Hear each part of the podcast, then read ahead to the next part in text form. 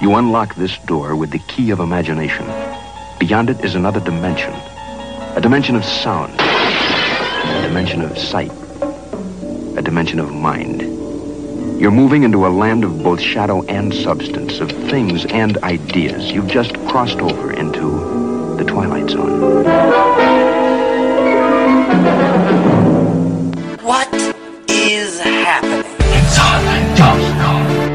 You're listening to the AME Radio Show.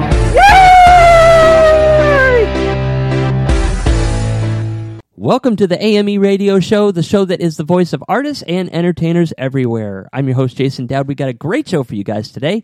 I'm really excited because we have a couple of great guests coming on, and there are some new experiences here at the AME Experience that I think you guys can be involved with if you really want to. You can be a part of this entire uh, vision and mission that we have to inspire people and show off everybody's talents. And We'll be talking about that here and more in just a few minutes. But before we get into anything, go check out our websites, www.theamemagazine.com. That is everything the AME experience, which is our television, magazine, and radio show. So there's lots of stuff up there. Go be inspired. We don't charge any subscription fees at all. All you have to do is go up there whenever you get a chance. And while you're there, you'll be able to see all of our links to our social media networks. And uh, we want you to be involved in a conversation there. We want you to like us and follow us. We want to grow that 10 times over this year. While you're there, you'll also be able to sign up for our newsletter and download our free apps for the Apple and Android platforms. So it's a really cool way to keep in touch with the AME experience anytime you, that you want, right from your phone or tablet. And of course, we have all of our archives up there and everything that we have coming up. So again, go check that out. You won't regret it, I guarantee. All right, so let me kind of introduce you to our guest that we have on today. Our first guest is Jhan Harp. He is a script evaluator, and he has evaluated over 10,000 scripts. Do you believe that? 10,000 scripts. Now, his word could literally get a script thrown away, go back to the, to the drawing board, or produced which is pretty intense. But now he is on the uh, development team for Seraph Films, which we have had one of the main directors, producers, and owners of that on not too long ago. So we're really excited to talk to him and about how he develops these movies with uh, Seraph and also what it's like to be an evaluator for scripts. Then we have Will Finley coming on. Now, Will Finley is a musician that blends rock and country together. He is a um, he is a no regret artist, and I love how he said that in, in his uh, stuff that he that he sent to us. And he has just released a brand new album called Demolished. That's a play on words. It's demo lished. So um, if you look it up, it is D E M O L I S H E D. And these are some of his top demos that he has produced uh, and sung throughout the years on his live shows that seem to get the most responses. So he put them together on a on an album and it's there for you to go check out. So we're going to be talking to him about his, his love of music, his his uh, style of music, and so much more. You're not going to want to miss it. Okay, so before we get into any of our guests today, the AME experience has some brand new things coming up. We are going to be expanding the AME to include sports. So you'll hear sports on the radio, you'll hear sports on television, and on the magazine. So what we're looking for is writers and people that want to come on to the radio station at uh, the radio show and talk to us about sports. Maybe be an insider, give like an overview. Um, we're not sure yet if it's going to be something that's going to be on every week or if it's going to be something every other week. Whatever it may be, we're going to be bringing that on here in just a little bit. So if you are a sports lover and you want to get on the radio, or you can just write, it doesn't matter. You can do both. Uh, we also have the same opportunity for fashionistas. We want a fashionista to come on here, talk about hair, makeup, and fashion trends that are going on. And if you are part of that, you can write or be on the radio or both. And the other one that we have uh, that's coming up, we want to really kind of in, divulge ourselves into this year is Hollywood insiders and gossip. So if you love the Hollywood insider stuff and you know a lot of gossip, let's get you on here. Uh, this one's going to be a written and a um, verbal one here on the radio as well. So all three of those have the the option to be on the magazine or the radio show. And uh, if you want to apply to that, just go to our website, contact us through our email, or contact us directly by going to the experience at gmail.com. Tell us what you can do. Uh, send us some samples of what you've done, and we'll sit down and maybe there will be an opportunity for you here on the AME radio show and magazine in the near future. So that's something we're actively looking for right now. Okay, guys, so what I'm going to do now is I'm going to take a quick commercial break. When we come back, we have Jhan on the line, and we're going to be talking to him about his amazing career so far and what it's like to be a development team for a movie studio. We'll be right back after this. I'm Gladdy, the dachshund, the face of Gladdy's Goodies. Are you worried about your pet's health? My parents were too, especially since I developed pancreatitis. They couldn't find any treats I could eat, so they made some. Our natural treats are healthy for all dogs, with and without health issues. We have lots of delicious flavors like chicken, turkey, salmon, sweet potato, beef, and more. With our homemade treats, you won't worry about the contents because they have no chemicals, fillers, or bad ingredients. Go to GladdysGoodies.com now to get your fur friend a bag pick them up some swag while you're there. You'll be glad you did. Remember, we have the treats and swag to make their tails wag. Again, that's GladdysGoodies.com. Again, that's GladdysGoodies.com.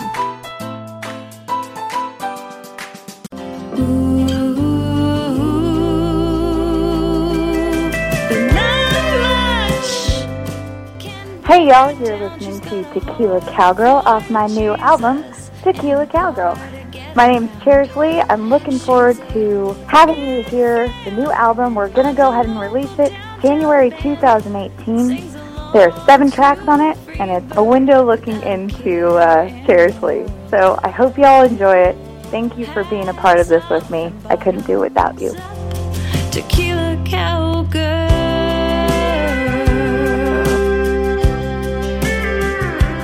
Hi, I'm Serena Vincent, and you're listening to the A and E Radio Show.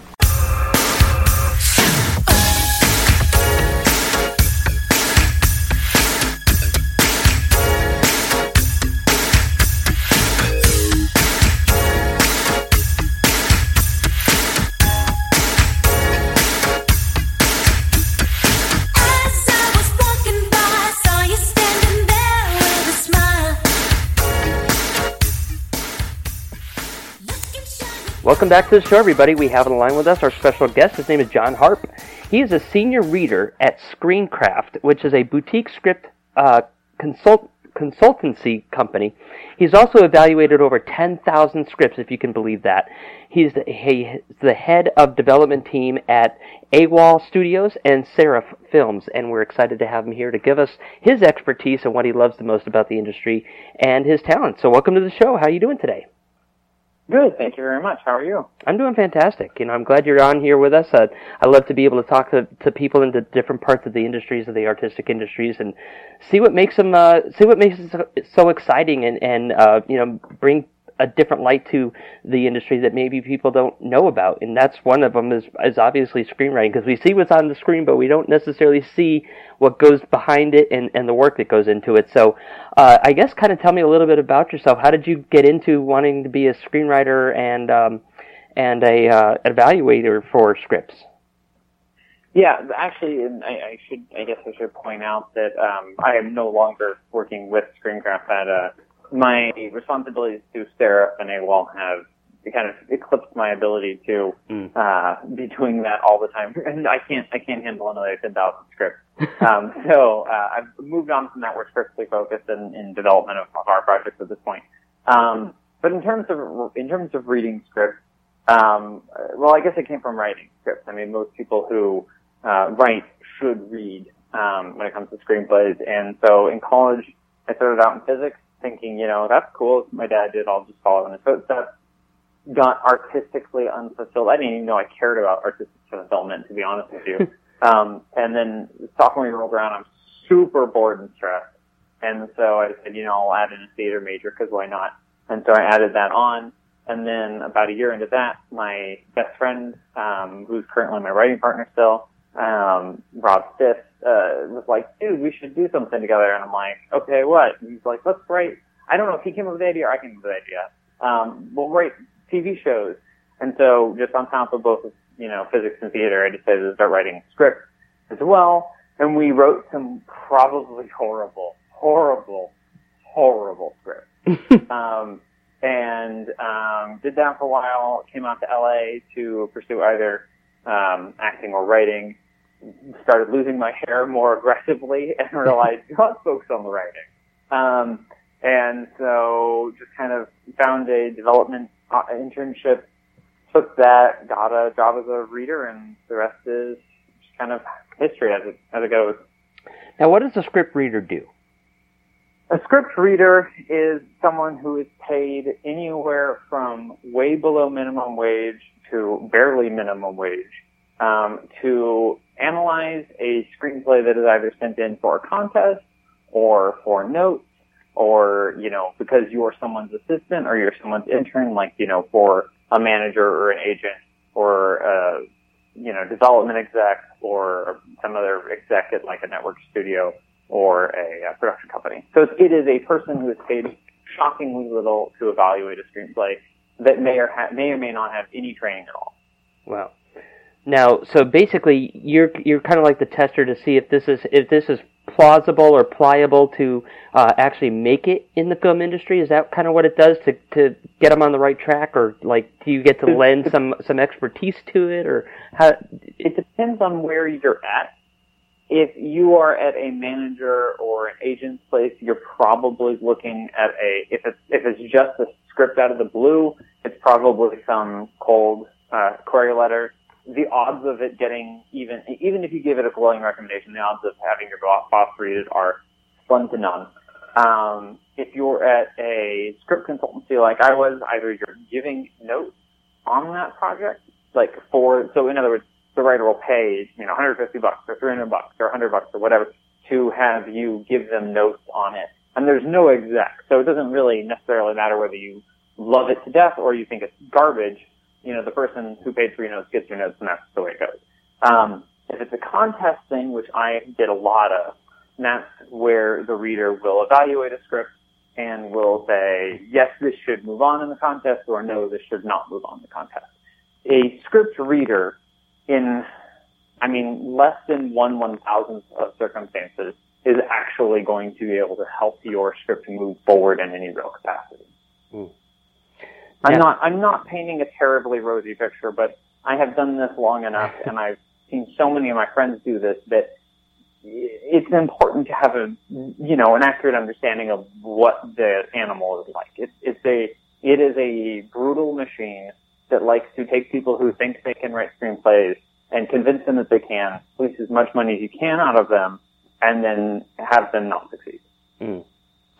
Yeah, it sounds like a typical uh, typical industry uh, uh, with the artistic industry because I've seen that in in in uh, music and I've seen that in everywhere. So it it, is it, it it does exist. Yeah, people people like to prey on the hopes and dreams of artists. It's uh, been a it's been a um, cultural tradition for probably centuries. Um, Hollywood, shockingly, is not any different. Now there now there are good places, there are good firms. Mhm. Like you know the notes that that I came up with, my peers wrote. Like we put our hearts into them to give them really really high quality notes. Um, our contests, we tried to give you know prices that were meaningful.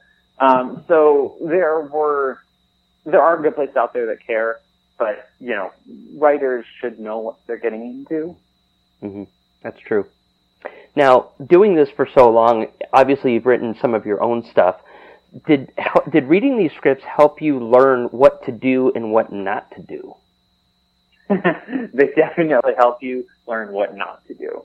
Um, the frequency with the script teaches you something new and gives you, I mean, uh, you know, uh, to be completely fair, I am rather callous at this point in terms of when I read a script beyond from me assimilating like a new technique and being like, wow, that was really useful. It's just, I, I'm probably not as receptive as I ought to be. Um, but more often than not, it is just a uh, smorgasbord of bad ideas and bad decisions. Um, my the, my previous supervisor, who has probably clocked as many or more than I have, I think together we're about twenty five thousand in total. Um, he he has has gone on record as saying that he has only encountered about ten scripts that are actually ones that have impressed him or made him jealous as a writer. And I think I'm about the same. I think about 10 out of more than 10,000 have been like, wow, that's, okay, that is, wow, this is masterful. Like, whatever this person's doing, I need to take note because this is awesome. The thing is, it, it really is important to read, it, it's important to read good projects, like, especially stuff that gets produced by, by working screenwriters. But there's another whole set of circumstances where what you're reading isn't what you need to be writing. It's, it's a weird giant animal that takes hours to explain. So the short answer is you can learn stuff, but it depends on what you read. I get you. Now, the the idea of of uh, screenwriting, there's some good things that you could that, that you that makes the the movie good, and there's some things that don't. What are some of the things that makes a good script? Um, I was fortunate enough. Oh, I'll answer this in a, in a kind of obtuse way.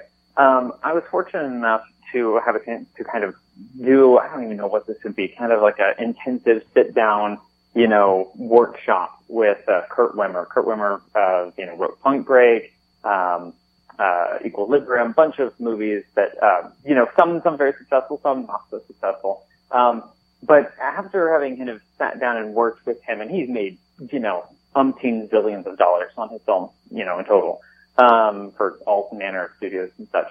Um, one of the things that he really pointed out, and I think it was, was truly brilliant and masterful, is creating a synergy between the character's journey, the character's arc, the character's emotional river, the term he used, and the kind of the plotting, the structure of the movie, like what event leads into the next event leads to the next event. This may sound super obvious and super straightforward, um, but just the, the idea of combining those two, paying attention to the structure of both of them and then mixing that together.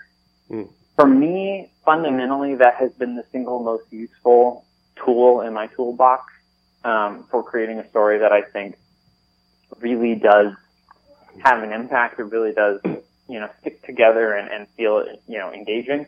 Um, but there's a, and there's a hundred answers to your question.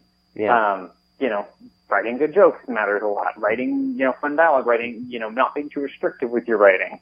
Uh, allowing the other creatives to engage in a project that's actually heading to production to, you know, embrace it and dig into it and, you know, create something cool with it.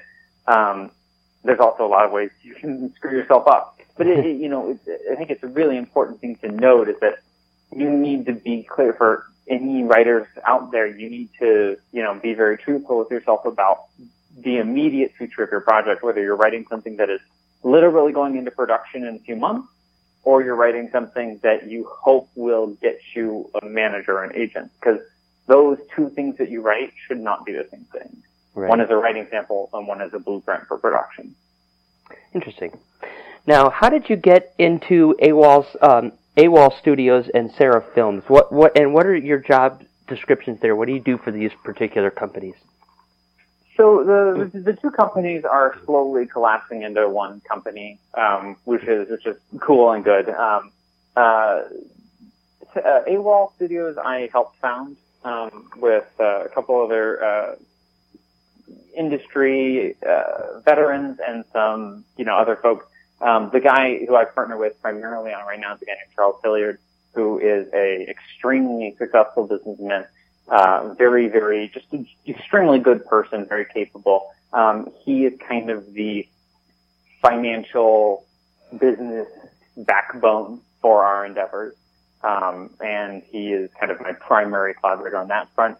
Um, we partner up kind of, we're, we're AWOL serves as kind of the more business financial, uh, driving force for Seraph Films, which is kind of the actual production company and, um, kind of creative focused company. Um, in both of these situations, what I'm doing is I am uh, either working with client projects where I am kind of creatively developing them and producing them, uh, or doing it for our own projects. So something where I am working with my team of writers to create a project that we are going to take into production and try and sell.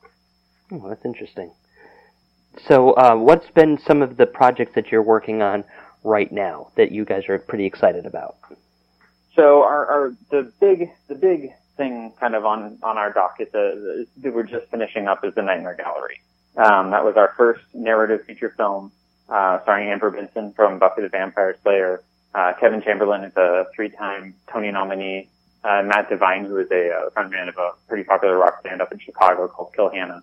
And so that project we have, we were in production on in, um, uh, see, I don't know, it's been such a long journey. In 2017, we were in production on that. I forgot what year it was.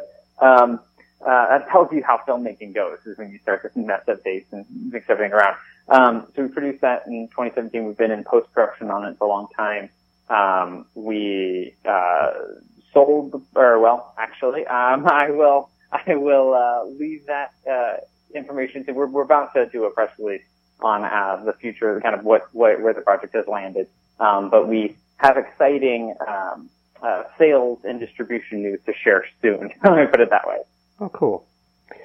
So, if somebody has something that, that they want to propose to your company or something like that that you might be able to, to work with, how would they go about doing that? Um, yeah, so it depends on the scope of the project. If it is a uh, short film uh, or a web series or a commercial or something industrial like that, then they can just call us up, say, I have this idea for this. This is kind of this is where I see the project going. This is where I see the project landing, and uh, hopefully they have some either they already have funding in place or they know where to get it, or if it's something that we really see, a, you know, uh, inroads on, then we can help on the funding side too. Um, primarily, our focus has been on our on our on our feature that we were finishing up, and so that's kind of where all of our uh, assets have been have been focused. Um, so we're not really putting much financial muscle behind other people's projects at the moment. Mm-hmm. Um, uh, but if it's something small, if it's like a super quick short film, we crank those out all the time. We have a lot of fun with them. We'd love to, you know, work with other people and, and do stuff on the very indie scale. So if somebody has something, uh, you know, inexpensive, then we could probably work with them on it or at least discuss them and help them figure out a, a strategy. Um, if it's a bigger project, if it's a feature, which actually a great example we're doing one right now where a client came to us and said, Hey, um, I have this feature film. I want to get it produced. Um, I think it can do it for under 100,000. And we're like, that's very, very, very indie in terms of budget, but let's take a look and we'll see what happens. And he was able to raise the money and we are in pre-production right now. So with any luck, that will be kind of our first client feature. We've done a lot of client short films and, and, uh, web stuff, but this will be our first client feature. So people can just contact us and, um, depending on the scale, depending on the budget, depending on where the money's coming from, we can either help them or help them get the money and kind of work through that. That's interesting. You know, funding is obviously one of the biggest problems that any any uh, artist runs into, whether it be music, fine arts, uh, performing arts, uh, music industry, uh, I mean, uh, film industry, or anything like that. If somebody was to was to create an independent film, I mean, obviously you can go crazy with budget, but what's a general, you know, estimated average cost for a small film? Let's just say, you know, a, th- a 30 minute or, or an hour film. Uh, how much do you think that would cost, uh, low budget wise? That's an estimate. Well, it's, that's a really, it's actually a really insightful question because I, or at least it's an, it's an interesting question. Um, because I will give you an answer that basically no one else would give you. Um, if you go to someone in Hollywood who has done Hollywood productions, even on like an indie side, which means you know, no network, no uh, studio, no giant like mini majors behind them, you know, it's not done by Lionsgate, it's not done by Fox or, or any of those. If someone does it on indie side, most people tell you you need like a, you know, somewhere between probably two and eight million to do kind of a standard indie film. Um, I tend to believe, and then there are also, you know, you know, the B films which are like, you know, done on the hyper indie side, but they look like B movies. They look like the kinds of stuff that you'd, you know, really horrible slasher films, terrible editing, the, quality looks crap. It's kind of garbage stuff like that. Um, uh, then it's wonderful garbage. Let me be clear though. Um, if, if, but we tend to believe our philosophy is that if you have filmmakers, you have collaborators, you have created who are passionate about a project or passionate about passionate about telling a story, that you can get away with a lot less uh, if you find the right home for it. So the way we did Nightmare Gallery, for instance, was very on the indie side. A lot of people, if I were to tell them the true budget, would not believe me, um, uh, or hopefully not believe me. Um, but the idea is that you know we have all of our own equipment. We have a partner studio in Burbank, California, that we work with all the time. Um, we build favors for locations. We had amazing talent who are willing to work with us and give us you know very reasonable rates. All these things. I'm a firm believer that you can make projects in the hundred thousand level that look really good and can successfully land multiple distribution offer deals, uh, or get multiple distribution offers. Sorry. Um, the client project we're talking about is a great example. So this guy has less than 100 grand to make this, you know, full length feature film. Um, and I think it's going to be, just, I think, I think it's going to be a really beautiful film. I think it's going to look great. I think it's going to sound great. Um, it doesn't have crazy, you know, aliens don't invade and there's not huge crazy special effects, but it, you know, it's a really powerful kind of dark gothic romance. Um, and I think it'll look awesome. Um, and he's going to do it for well under 100 grand. Um, if you're talking about for short films, I mean, kind of the, the mantra of Seraph Films is give us a couple hundred bucks in a weekend and we'll give you a short film. Um, you know, we are passionate about telling stories. We're passionate about creating relationships. So we, our, our whole philosophy is that it doesn't really matter how much money you have. If you're willing to shape your story around your production opportunities and constraints, you can do something for, you know, shockingly low budget. Wow. That's very interesting, and that's you know that that's something I've never been able to get a good a good um, uh, quote on. You know, nobody's been a- actually able to say that. They're always telling me, you know what, it's it's the the height of your budget, whatever you can, whatever you you are able to put into it.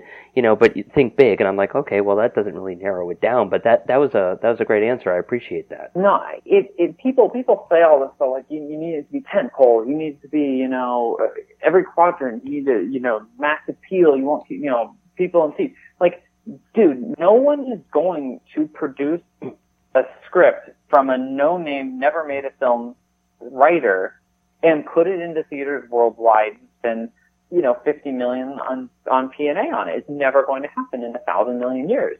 Like, I mean, sure, there are lightning in the bottle scenarios like paranormal activity and stuff, but the statistics of you getting that or whoever, or whatever, you know, you, Joe, Bob listening to this, it's, it's so unlikely that it should functionally be zero.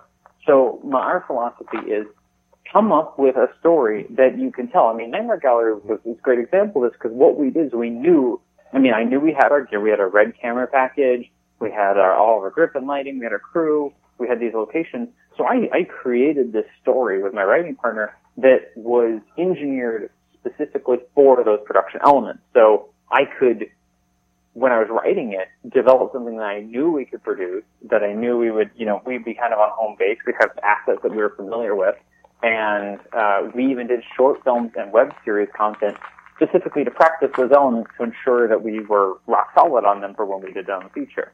So, um, you know, if you're, if you're, able- if you're willing to write for what you can raise financially, anybody can get a movie done. Sure. Well, Jhan, this has been so much fun. You know, I learned a lot, and you have some great expertise, and I hope that people will be able to go ahe- ahead and uh, talk to you guys about it if they have if they have a, a dream or a story that they want to tell. How can people find you? Do you have any social media networks you want to go out and uh, pr- and shout out to anybody? Sure. I mean, the, the easiest is Seraph Films. That's S-E-R-A-P-H, like the angel. Um, Films is kind of our, our primary funnel for all of these things. Uh, we're on YouTube, we're on Facebook, we're on Instagram, uh, we're on Twitter. Um, that's one of the easiest ways. You can also just reach out to me, uh, Jhan at seraphfilms.net. That's J-H-A-N at seraphfilms.net. Well, thank you for coming on. This has been so much fun. Uh, I wish you all the best. I hope that you'll have a lot of cr- cool pro- uh, projects coming out here soon, so that way you can tell stories to the world, and and I think that's important. And I I enjoy watching the stuff that you guys put out. So uh, thank you, thanks again for coming on and being a, a fun guest for us. We'll definitely have to get you back on with more stuff that you have coming out. Okay. It was a pleasure speaking with you and, uh, talk to you later. Thank you very much. You're welcome. All right. Bye-bye. All right, guys, we're going to take a quick commercial break. When we come back, we have more, so don't go anywhere. Do you love horror? The strange and unusual? Fantasy creatures or urban legends? Do you want to step inside a dream or nightmare? If you answered yes to any of these questions, then you should check out internationally exhibiting artist Jason Dowd and his award winning photographic collections by visiting www.imaginationartstudios.com. Get inside his mind and experience his inner weird.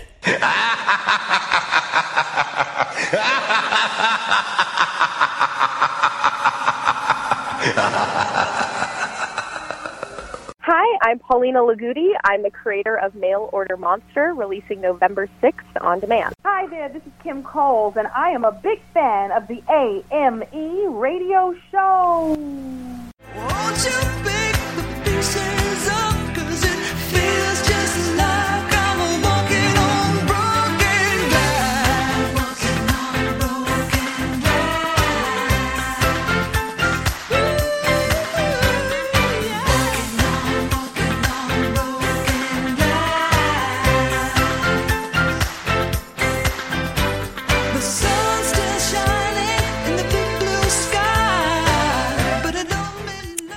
Welcome back to the show, everybody. We have on the line with us a special guest. His name is Will Finley.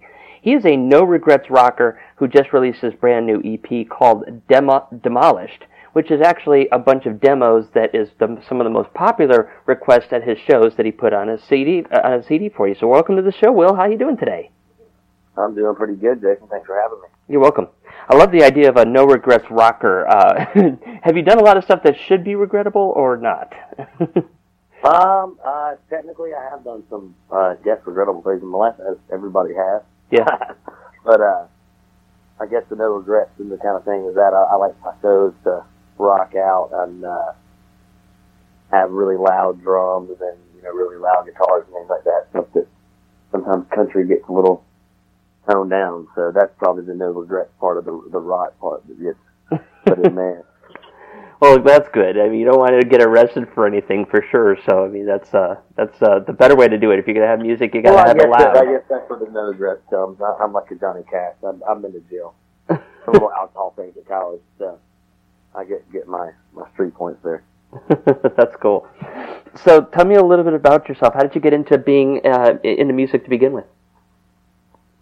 Um, so I never, I guess I've loved music my whole life. I always thought I was going to be the fifth member of the Backstreet Boys until I heard myself on the answer machine when I was five years, or not five, I was in second grade, and uh, sang a Backstreet Boys song after that. I was like, oop, I'm never going to sing again. Then I just, uh, I went to college. I started playing guitar, and I heard one of my buddies, the preacher's kid, growing up. He used to lead worship at church. He played a John Mayer song for me, and told me how he played it for a girl, and uh, end result of that and uh, it was pretty much then I was like, all right, I'm gonna learn how to play guitar, and then thing that you use to try to help you get girls ends up being the thing you, you use the right songs to help you get over girls. So, Mm-hmm. so yeah, probably about the age of 19 is really when I started getting into it pretty heavily. Did you play any instruments before that, or did you just kind of um, did, did you pick up anything, or uh, did that kind of influence you in, into moving that into that direction too? Well, I guess yeah. I said I was musical somewhat my whole. I, I when I was like in second grade, I believe I was inspired by the Titanic soundtrack and looked up piano lessons, lessons, learned how to play some of those songs, and ended up in middle school. I joined the band. I played trumpet my first year there, and I always wanted to play drums. And I switched over when I was in seventh grade. I became like a all-state uh, snare drummer in middle in the middle school band in seventh, eighth grade. That was like a thing that was you had to go and talk with, uh, you had to have a parent teacher conference to, to switch instruments because that was a big deal back then. So to go to percussion, like I, I ended up being like first chair within a week of it. But like, so I always kind of had it in my blood. But my parents would never get me a drum set. So I guess I went to high school, wanted to play sports, didn't really do music for a while. I would always, you know, loved to listen to it and interact with it at church and stuff, but I didn't play in a church band or anything. Really wasn't until I got to college and like started picking around on an old guitar in my dorm room and it just it took over my life. I, if you would have told me when I was even 19, 20 years old, I'd be doing this now. I would I wouldn't believe you.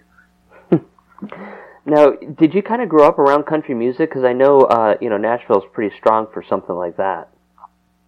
Well, because, and that's that's another thing, kind of on like the last statement. If you would have told me you know, when I was 19, 20, that I'd be a country singer in Nashville, Tennessee, I would, I would tell you, you're, you're kidding me. I didn't I didn't actually really like country growing up. Yeah, My mom, uh, my mom always did, and she played Vince Gill a little too much one time, and I got a headache, and I guess I always associated with that. And then, and I, I kind of always was hiding my roots a little bit. Everybody would say, "Oh, you sound country," and so I was like, "No, I'm not. I'm not a redneck."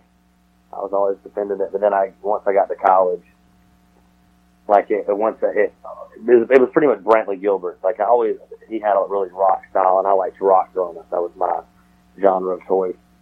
Once he came out, that opened me up to country, and the floodgates pretty much opened from there.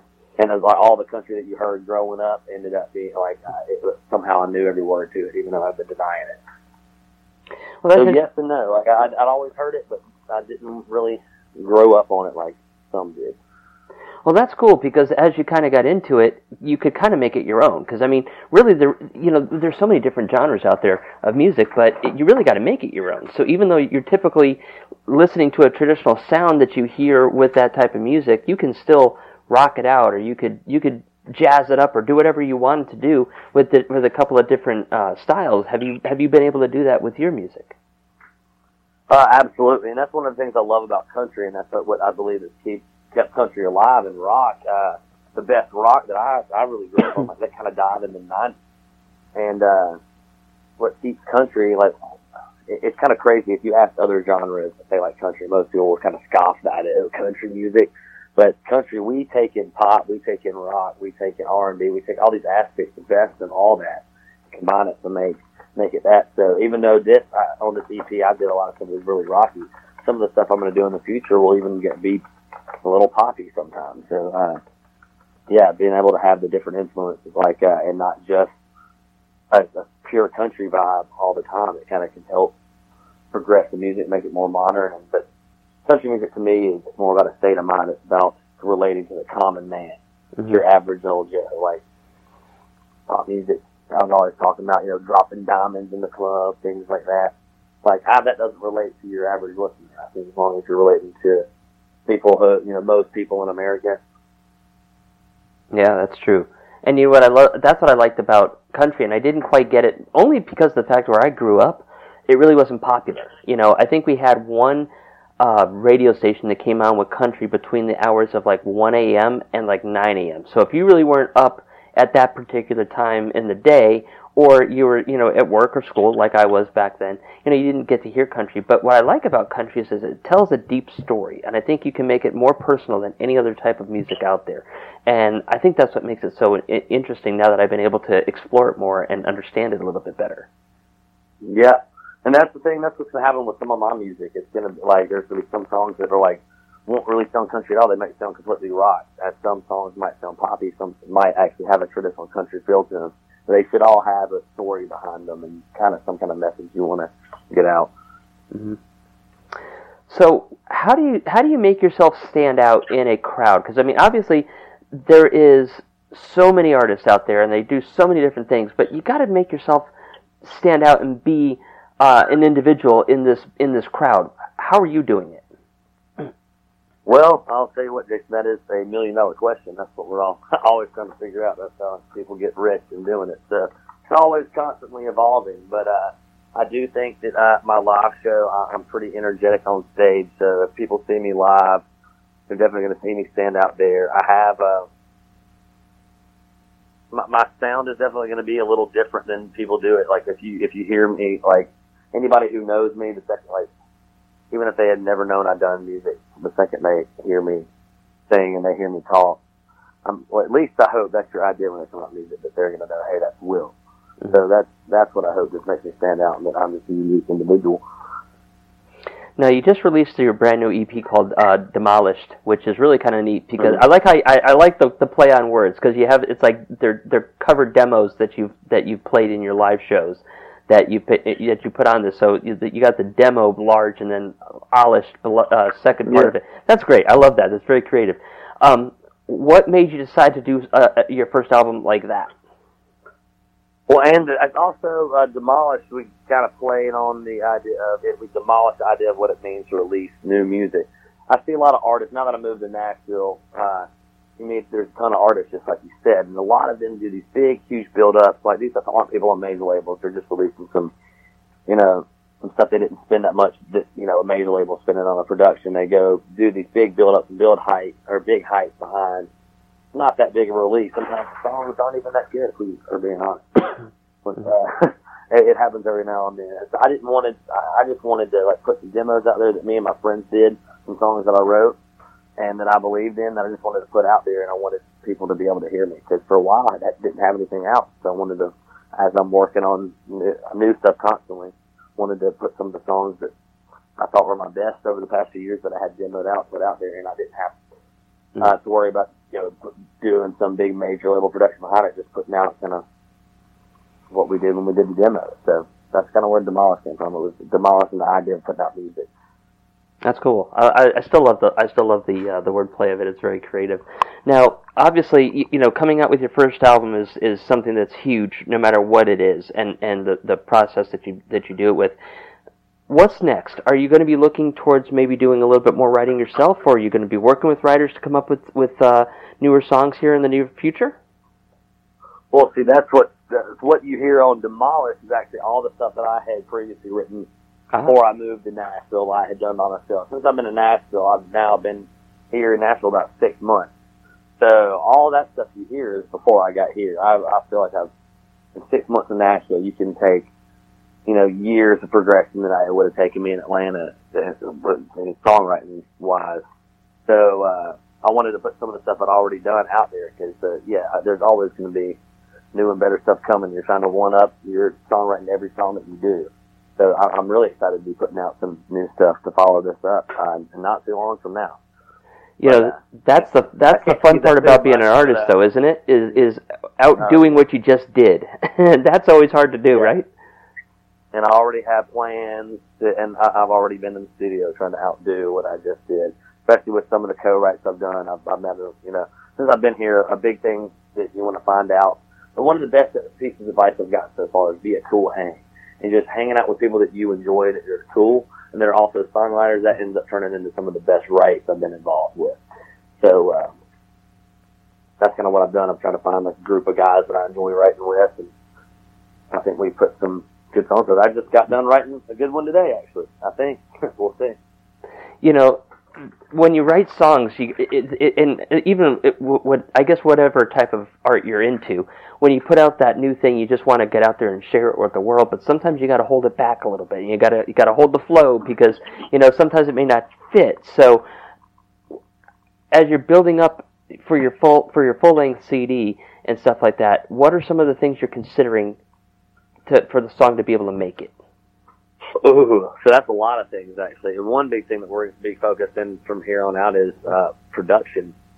And uh, like I said, I kind of want to do some poppier things. I think that now a lot of people are kind of hating on the um, the 808 uh, beats and the uh, snap tracks and country songs, saying it's ruining it. But in a way, like I said, that stuff helps progress the genre, helps progress music in a way. So I want to start working with some uh, producers who can produce um, some really modern tracks. I want to, I want my music to sound more 2025 than 2005. Mm-hmm. You know what I mean? So uh, that uh, production and uh, getting and definitely taking our production to the next level is going to be one of the big things. Songwriting, uh, every time I write, I want it to be more meaningful and have uh, you know better stories and better things to say than the last song. And not all of them are going to be super love songs. Sometimes they're going to be dance songs or things like that, or uh, you know, rocky songs to you know drink beer to. Anytime you do that, whatever theme it is, you you want to you know t- try to take it to the next level. So Sure. that's definitely uh, it, it- it's got to be a heck of a lot better than everything I just put out. And I'm still proud of what I put out. So it's, we gotta we gotta keep working. Yes, you know, take it to that that next step. That's what it's all about. I think in this industry in general. Now, with the songs that you have that you're working on now, and obviously the songs that you have on your on your album here, those are some of your original songs that you that you first started writing and stuff. So, have you ever looked back at it and say, "Wow, I can't believe how far I've grown"? And if you've done that already, what are some of the things you've noticed? So that's uh, actually a pretty good question because uh, I do this often. I have a on my old computer. I have some of my when I first started playing, and just kind of how I progressed in a way. I used to video myself from the time I started. So I had some pretty pretty bad videos when I was, you know, 19 you know, years old, sitting in my dorm room, playing an old Silvertone electric guitar, trying to play Country Boy by Alan Jackson. And one day I'll, you know, if I'm, you know, whenever I feel bold enough, I might, you know, put those out and show the world, like, look at this, how far I've come. But when I look at that and see what I've done in seven years, seven, eight years, it makes me really optimistic what I can do in another seven, eight years, um, with music. So, uh, yeah, I, I try to look back often. And you're always, and once you do, like, once you put out something and you think you- you're really passionate about it, then it's just like, okay, well, this isn't that good. You're always on to the next thing. It's always, I don't know, when you, when you look back to, to where you come, like, Sure. Demolish has come a very, very far away from when I was started out playing, like, in my dorm room, put it that way. So, yeah, it's cool to, wow.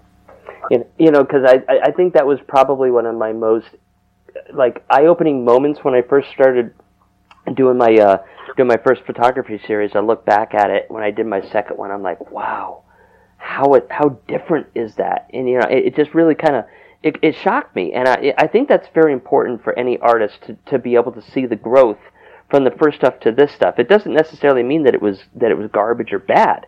It just shows you how you've evolved and how you see things and how you feel things along the way, and how you're and how the influences of your listeners are also impacting that that vision that you have. Yep. See, I've recorded original stuff before, like even back in college, my old band. You know, the first band I had, we were playing, you know, little cheap shows in Athens, Georgia, where I went to college at UGA, and saved up like the money we saved for the, or we played oh, at this bar over the summer, and put it into going to get uh, recordings done. Mm-hmm. And it was, uh, it ended up being just like terrible quality. I hate saying that about certain, you know, producers, but it was in college and one of those things you look back on and like I I hear that every now and then. You're like, wow, it's uh, when you hear the difference in that, it, it, it is pretty amazing. Now we're into 2019 already. I, I almost like I almost cannot believe that we are. Uh, what are some of the goals that you have? Either like let's just say six months and then a, a full year goal that you want to accomplish before the end of the year. Before the end of the year in 2019, um, let's see, I mean, probably should have thought about this for the end of 2018. Um, but I believe uh, by the end of this year, I hope I'm somewhere getting close to a pub deal. That's what I would like to be, but by the end of 2019, and uh, hopefully, I want to get somewhere in the six-figure stream range on a song of mine on Spotify or Apple Music, something like that. I want to uh, uh, get my streaming numbers up. Um, those are, those are some goals for me. Now, Wise, I could probably lose a little weight too, but I'm not going to be one of those New Year's resolutioners or anything. they, they never work out. So it's uh, you know sometimes it's that's just uh, if you if you get the time, try it. But you know you got your professional goals that will take you someplace. Now, how do you how do you get your streams up and stuff? What are some of the things you you, you figure you're you're going to need to do in order to do that? so to get my streaming numbers up this year, I, I, you know, I plan on doing more shows than I did in 2018, which 2018 I did a lot, so it's going to be hard to do. But, uh, you know, get more fans engaged at the shows getting them to go and follow me on Spotify and go and listen to some of the music there after they heard some of the songs live. That'll be one way. Trying to engage people on social media and uh, trying to get them over to my Spotify pages and Apple Music pages from there. And then ultimately just trying to get on other people's playlists. That's what you want to do. Hopefully get found by some people who have a good bit of followers on Spotify, uh, on their playlist, country playlist. Get on there. That's a good way to get streams up. So, yeah, that's what I'm. That's what I'm looking to do this next year. I want to get my music in as many hands as possible. Big goal. So tell me a little bit about your definition of success. You know, there's so many there's so many viewpoints of it, and and I love the the diversity of of this question, and everybody views it differently. So what's your version of success?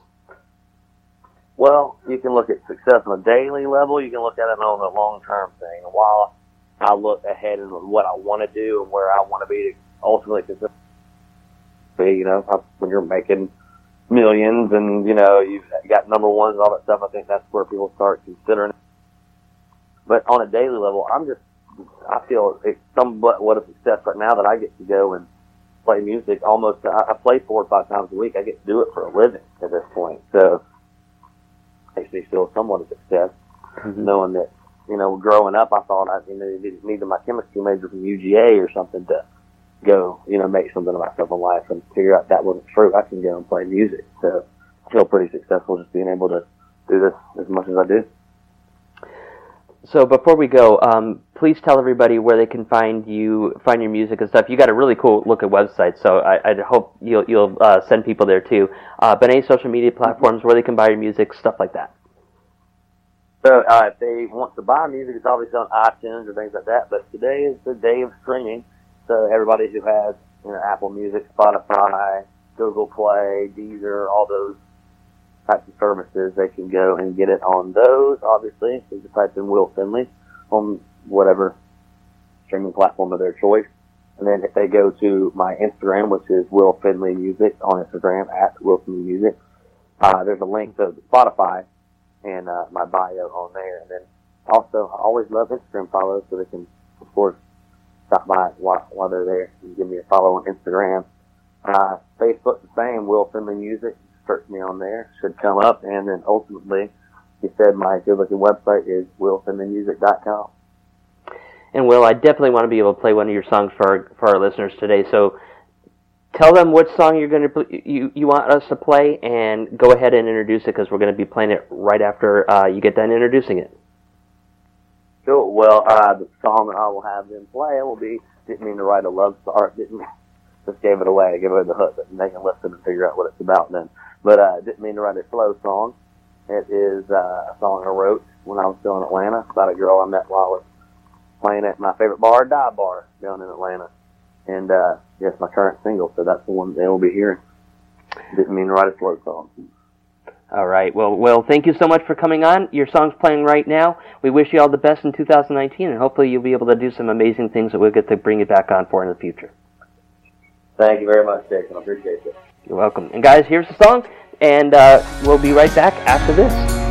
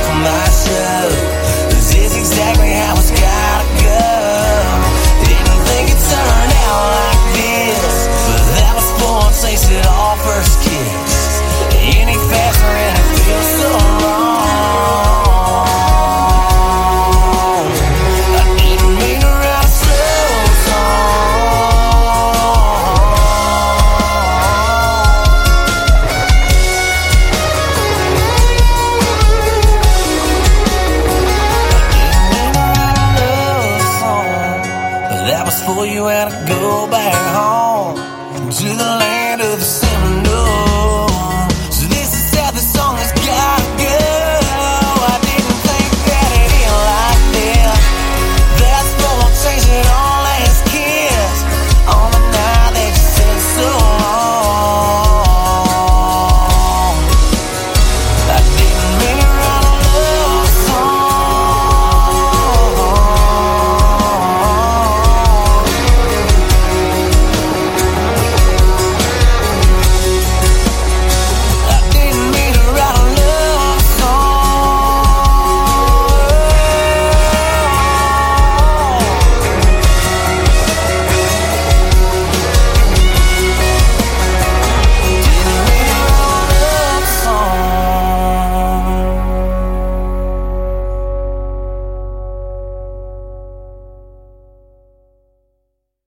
Jason Dowd of Imagination Art Studios is proud to announce the release of his steampunk collection, which is currently on tour across the country. There you will see beautiful handmade masks from Venice, Italy that accentuate beautiful women to create amazing stories and feelings to those who visit the collection. Each photo series has a theme, mask, authentic props, and beautifully elaborate outfits, all collaborated in the mind of Jason Dowd to create the right emotion and feeling. The masks come from a shop at Epcot at the Italian Pavilion, where all these photos are on display for you to see.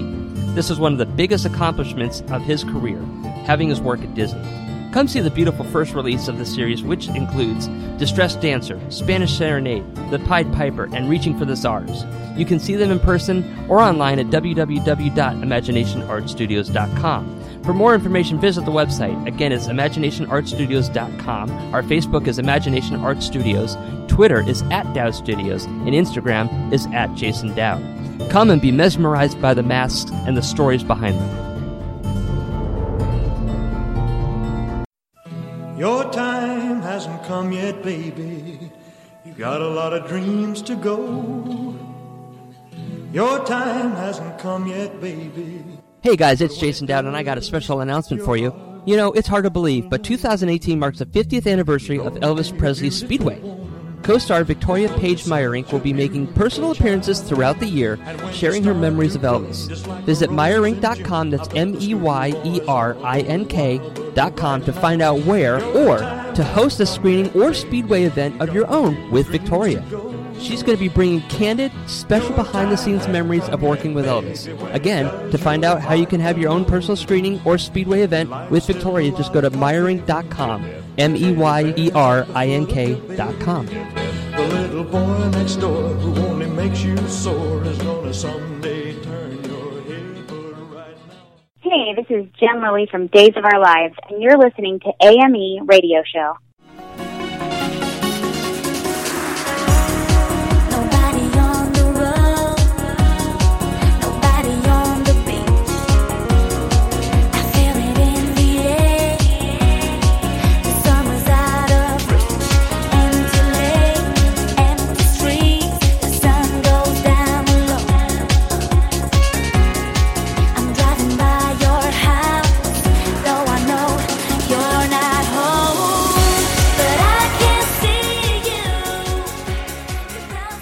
All right, guys, we have got about a minute and a half left, which means we're closing out the show. But before we go, I want to thank our guests for coming on and spending some time with me. And uh, I hope that their story not only inspired you, but also showed you some of the new things that they have coming out that will maybe entertain you and maybe you'll be interested in it and go check it out. I also hope that their story inspires you to go out there and try something new. Challenge yourself, because when you do, amazing things can happen. The only failure that you can ever experience in life is regret, and regret comes from not trying at all. That's it. Very simple.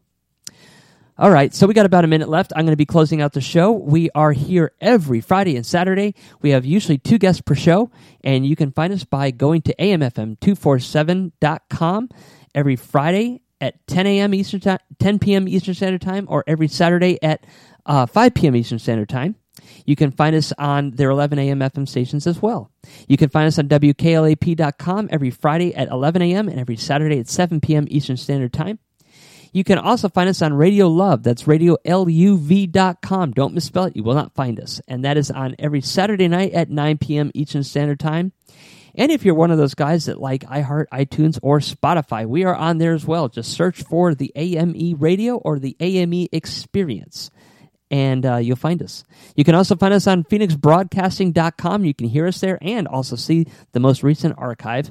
And of course, all of our archives are on our website under the, the particular guest or show. All right, guys, so till next week, keep those creative juices flowing and have a spectacular week. Good night, everybody.